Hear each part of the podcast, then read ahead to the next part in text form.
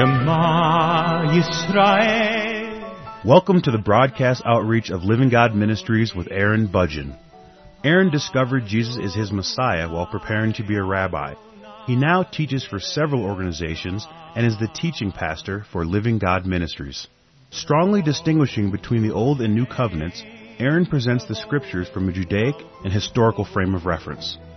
Join Aaron now as he reveals the reality foreshadowed and the new life we can now experience because of what the Lord Jesus accomplished for us.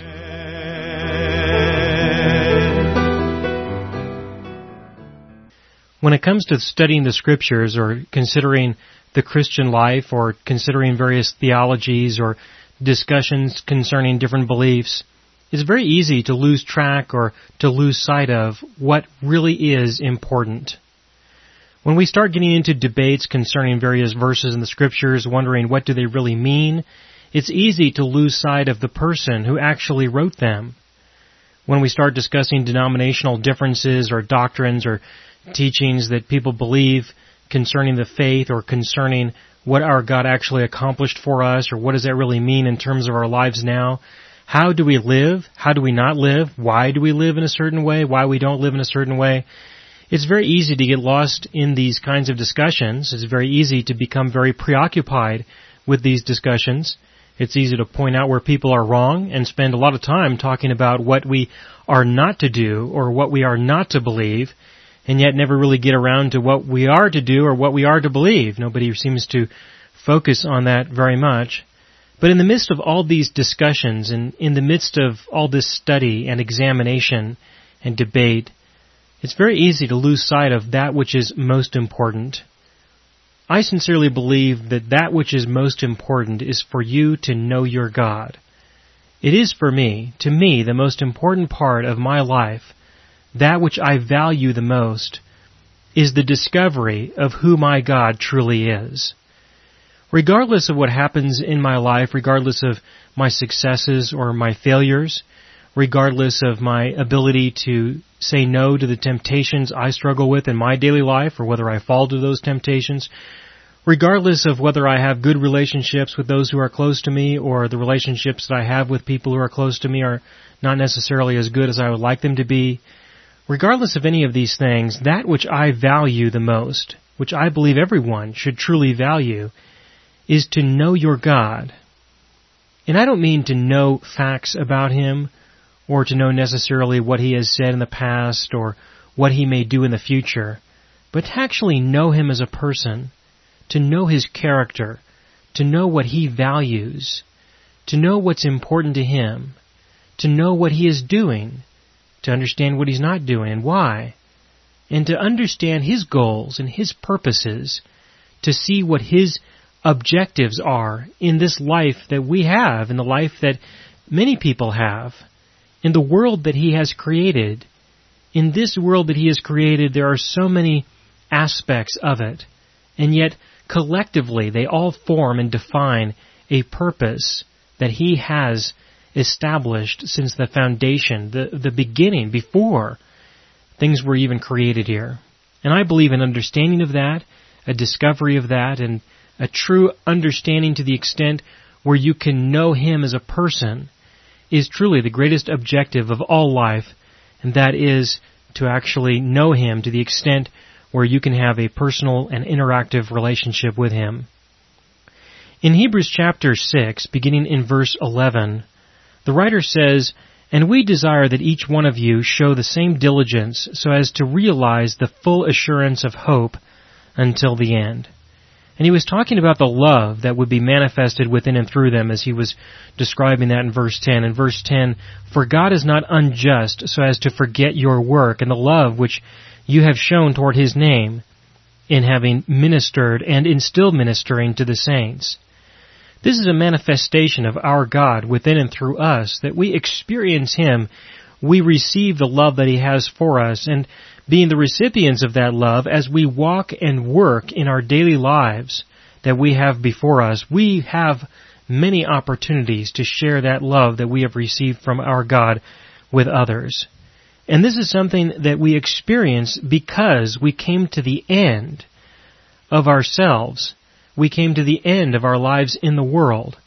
When I came to the end of my life in the world, that was an end through which I was able to receive a new hope that He would give to me as a result of what He had actually accomplished. That was not just an end of my life in the world, it was also a beginning of my life in Christ Jesus, of being a saved believer, a resurrected child of God, a new creation in Christ Jesus. It was a beginning of that. And so in verse 11, when he says, and we desire that each one of you show the same diligence, I certainly don't believe that that means that you are to be diligent in the sense that you are to labor and work and try and strive and do whatever you can in order to do the works of God and love others. I don't think that that's what he's talking about. I think that what he's talking about is that this diligence has to do with being diligent to receive all that your God truly has for you, that he is giving you, that he has given to you as a result of what he accomplished for you. That this is the diligence, and so as to realize the full assurance of hope until the end. And that end is when we come to the end of ourselves. But it's also the end of our lives here, that we do have a life here. We have works that are being prepared for us by our God, and we walk in those works with the tools and the resources that He has given to us to labor and to do the work that He has given to us. And eventually we will reach an end of our lives here, which will again be another beginning of a new life in the kingdom of heaven. In verse 12 he says, So that you will not be sluggish, but imitators of those who through faith and patience inherit the promises. And this word imitator can certainly be quite deceiving. I mean, it doesn't mean just be an imitation of somebody or an imitation of something and not the real thing, but that we are to be real. We are to be real people, real believers, real children of our God, not just be an imitation of someone else who has a good reputation as is recorded in the scriptures. I don't believe that that's the focus of this verse, but instead the focus really is found at the end where he says, through faith and patience, inherit the promises. You know, the, the examples of the people that we have in the scriptures, Abraham, Isaac, Jacob, others, we, we have many examples of people. And yet, in the midst of all of these examples, these were people who were looking forward to what they would inherit, the promises that they would eventually inherit. And when it came to Abraham, of course, he received a personal promise concerning his son Isaac, but the real promise is the promise of the Messiah who has now been given to everyone. And through that promise, through the promise of Him, we receive an inheritance. And that is an inheritance that we have been given. And so we don't labor trying to obtain promises or trying to obtain inheritance. There is no more labor to do. He has already done it all. When He died for our sins, He took away our sins, and when He rose from the dead, He restored to us the Spirit of life that had been lost in Adam, that resurrected us, made us into a new creation, a child of the living God, and through that, we receive an inheritance that has been promised to us. The Lord Jesus is our promise, and the inheritance that we receive is an abundance of what we need. The inheritance has also been described as the Holy Spirit, that is described as the deposit of the fullness of the inheritance, and in a sense, the Holy Spirit is all that we could possibly apply here on earth, and the rest of our inheritance, whatever remains, is what we will receive in heaven, where it will be applicable there. But in Hebrews chapter 6 verse 12, he says, So that you will not be sluggish, but imitators of those who through faith and patience inherit the promises. Well, they certainly were patient, and they certainly expressed faith. But we have no need to be patient in a similar way. Our patience is quite unique. I mean, we certainly are patient concerning His growth and maturity of us as we depend and trust on Him to complete the work that He began. No doubt about that. However, the patience is different. It's just simply unique compared to what they were looking forward to. They were looking forward to something and yet we have now received that which they were looking forward to. Our patience is now the implications of what we have received as a result of what our God has accomplished for us. And their faith was more a trust in what would be taking place in the future. However, our faith now is a response to what He has already done in the past. It is our response to the truth that He has already revealed. And in a more personal way, it is your response to what He reveals to you uniquely and specifically as you live your life on a daily basis. should he take the time to speak with you concerning anything in your life, then that is his truth being communicated to you. He personally is sharing something with you and your response to that truth, your response in terms of you believe that which is true, you respond to it, and you patiently live your life with the expectation that it will be realized in a way that will then further manifest your God to you so that you will know Him more in a more personal, intimate way. And so again in verse 11 where he says, And we desire that each one of you show the same diligence so as to realize the full assurance of hope until the end, so that you will not be sluggish, but imitators of those who through faith and patience inherit the promises. Well, to the Hebrews who were struggling with the gospel and were struggling with the differences between law and grace, it would be a desire that they would finally believe in what had already been accomplished. That they would not just believe and hope and have faith and trust as Abraham did, but to go beyond that and to actually believe that it has been truly realized and that we get to walk in the reality of what the Messiah has already accomplished for us, not walk with the hope of what he may do in the future, because what he has done now is more than what we could possibly have a need for while we are still here. In verse 13, the writer goes on to say, For when God made the promise to Abraham, since he could swear by no one greater, he swore by himself, saying, I will surely bless you, and I will surely multiply you. And so having patiently waited, he obtained the promise. For men swear by one greater than themselves, and with them an oath given as confirmation is an end of every dispute. In the same way God, desiring even more to show to the heirs of the promise the unchangeableness of his purpose, interposed with an oath so that by two unchangeable things, in which it is impossible for God to lie, we who have taken refuge would have strong encouragement to take hold of the hope set before us. When the writer refers to Abraham, he refers to him as someone who patiently waited. In verse 15, Hebrews chapter 6 verse 15, he says, And so having patiently waited, he obtained the promise. Referring to the promise of the multiplication of him. This promise was fulfilled when Isaac was born. That was the fulfillment of the promise that God gave, specifically in this context. But you know, I can't help but think about Ishmael when I think about whether or not he was patiently waiting, because in the meantime, we had Ishmael come to be, and I would consider that to be a little bit of a waiver uh, concerning Abraham's patience. But regardless of that, the Lord still fulfilled His promise, that it did not depend on Abraham. Abraham did believe his God, but the Lord our God still fulfilled His end of the bargain, fulfilled His covenant, fulfilled what He declared He would do personally for Abraham, he still fulfilled that regardless of Abraham's waver with Ishmael, regardless of whether or not Abraham believed. Abraham did believe, and through that the Lord acknowledged that and gave him further promises as a result. But even so, the reality is, is that Abraham believed his God, and even though he wavered a little bit with Ishmael, he still believed his God. And that was accounted for righteousness. He trusted in his God. He then patiently waited to see how his God would fulfill what he had promised. So we also, we believe our God. And we trust our God. But instead of waiting patiently to see how he may fulfill his promise, or how he will dispense an inheritance to us, we don't wait for that. We don't live like that. We don't live as our forefathers lived. We now live on the basis of the inheritance that we have already received we now live on the basis of the fulfillment of the promises that were made. We get to walk with a greater peace, with a greater rest in our hearts. We get to walk with our God in a unique way on the basis of what He has already accomplished.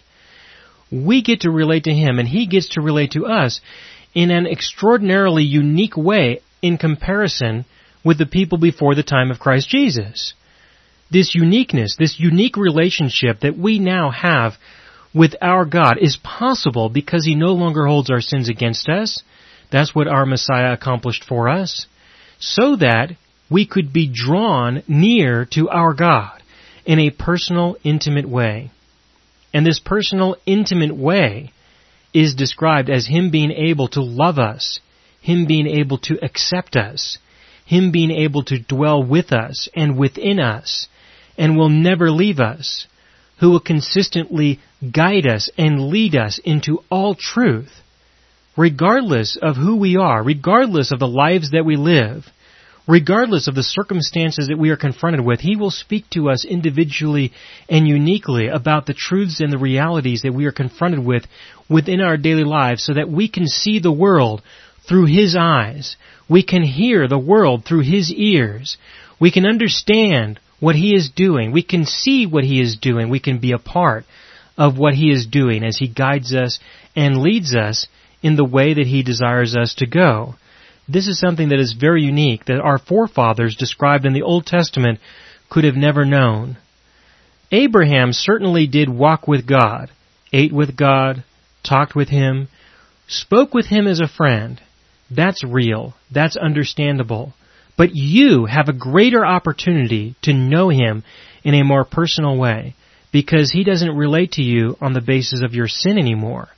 He doesn't relate to you as He related to Abraham. He can share new things with you.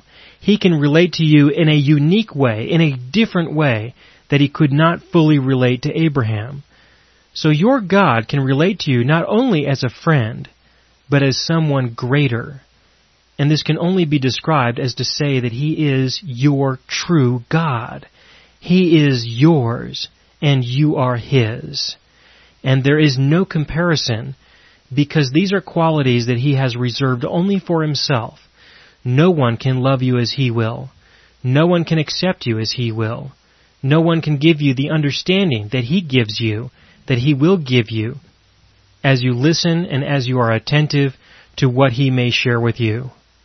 Continuing in Hebrews chapter 6 verse 17, he says, In the same way God desiring even more to show to the heirs of the promise the unchangeableness of his purpose, interposed with an oath, so that by two unchangeable things, in which it is impossible for God to lie, we who have taken refuge would have strong encouragement to take hold of the hope set before us.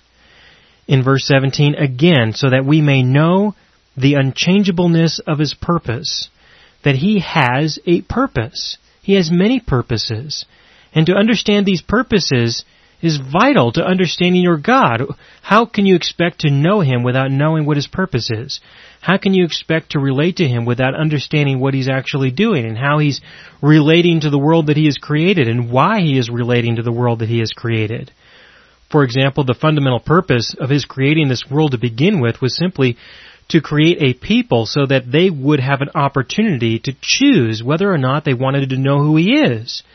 And if they wanted to know who he is, they would have an opportunity to know who he is.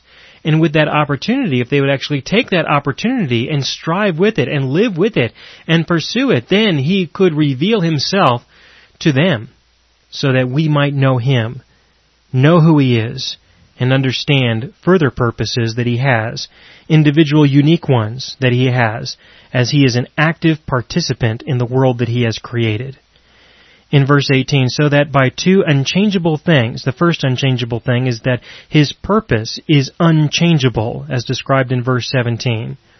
And the other unchangeable thing is described here, in which it is impossible for God to lie. That is unchangeable. His word is unchangeable. His testimony is unchangeable. He certainly gives his testimony and his word in different contexts. For example, in the Old Covenant, he was saying certain things. In the New Covenant, he says other things. But that has to do with the uniqueness and the purposes of the covenants and how he was able to use those to draw us to himself. We have a hope that is set before us, that those who take refuge would have strong encouragement to take hold of a hope, the hope set before us. And this hope we have as an anchor of the soul a hope both sure and steadfast and one which enters within the veil. Okay, at the end of verse 19, I believe this gives a hint concerning this hope and what this hope is. It's helpful to have an understanding or a definition concerning this hope, otherwise you have this hope in what? I mean, it's helpful to have hope, but hope in what? Hope that things will get better, hope that things will get worse, hope that things will change, hope that things will not change. What kind of hope are you talking about? What kind of hope are you thinking about? Well, there is this one hope that is sure and steadfast which enters within the veil.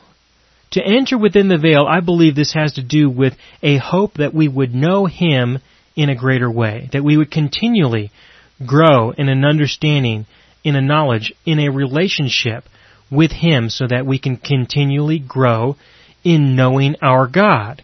That is a hope. And it is a hope that goes well beyond academic exercises or well beyond theological discussions or well beyond denominational debates. It goes well beyond that. It goes within a veil. But what is this veil? What is he talking about concerning this veil? Well, this veil is in reference to the veil in the temple the veil between the holy place and the most holy place, the Holy of Holies, the place where our God dwelt over the Ark of the Covenant. That place was where our God dwelt, where He was found, in the tabernacle and later in the Temple of Solomon. And then at a future point, our God departed from the temple. That's another story. But this word, this expression, this phrase gives a picture as it relates to the temple of our God where He dwelled. You see, no one could ever go past that veil, except for the high priest, and he could only go once a year.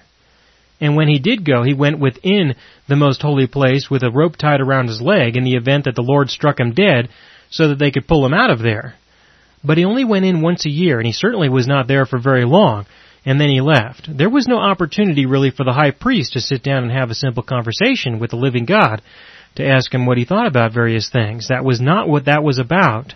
So not even the high priest of Israel could enter within the veil for any other purpose than the purpose that our God declared, and that certainly did not include having a conversation with our God, talking with Him, relating to Him, asking Him, hey, do you like me or do you not like me?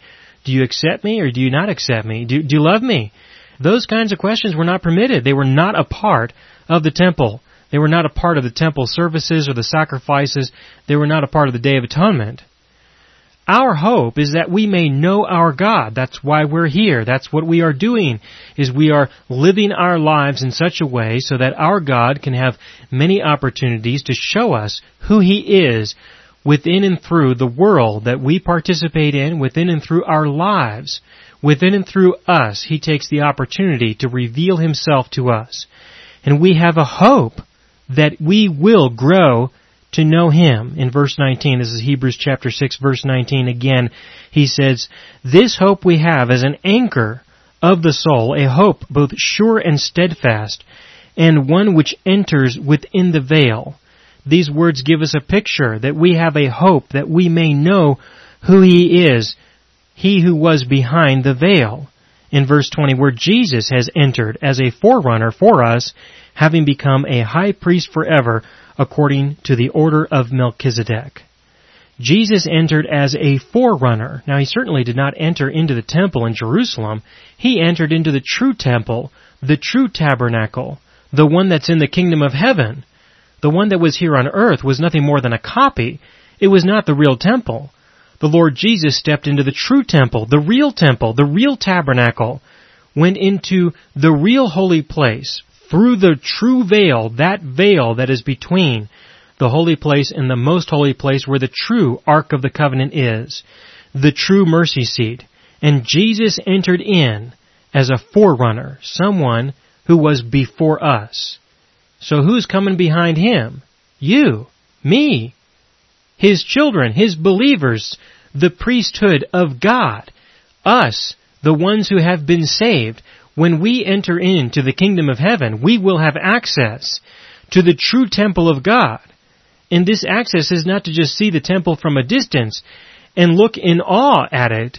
And it is not just access to be able to enter in through the outer court into the inner court and to see what's taking place there, but it is access into the most holy place to go through the veil. The Lord Jesus was a forerunner. That means that he was running afore of us, before us. He's running ahead of us. But that doesn't mean that he's outrunning us and so we're never going to catch up to him. We're going to catch up to him just fine. We're going to go where he has gone and we are going to see who he has seen and we will see a manifestation of our God to the extent where we will know Him for who He is, and we will be with Him throughout the rest of eternity. This is His promise, and this is a hope that is true and will be realized in the end, which will again be a new beginning.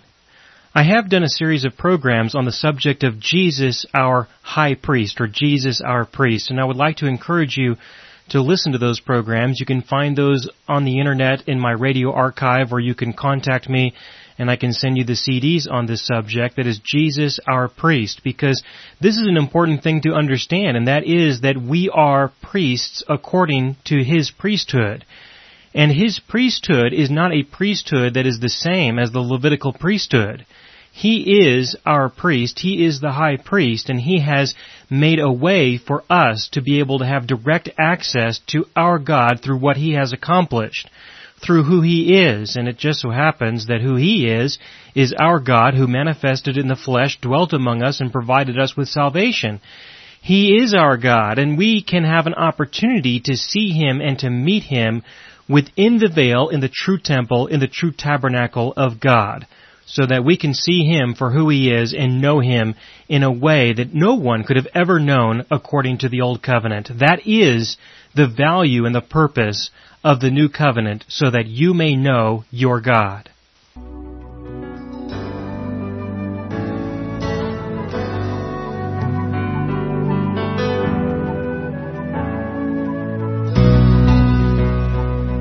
You have been listening to the broadcast outreach of Living God Ministries.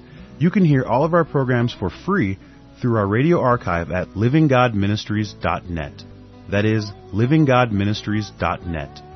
Do help us develop new radio programs and continue broadcasting on this and other radio stations.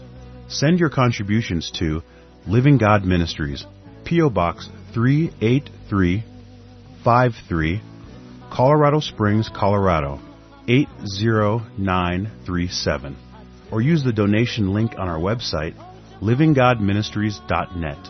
That is, livinggodministries.net.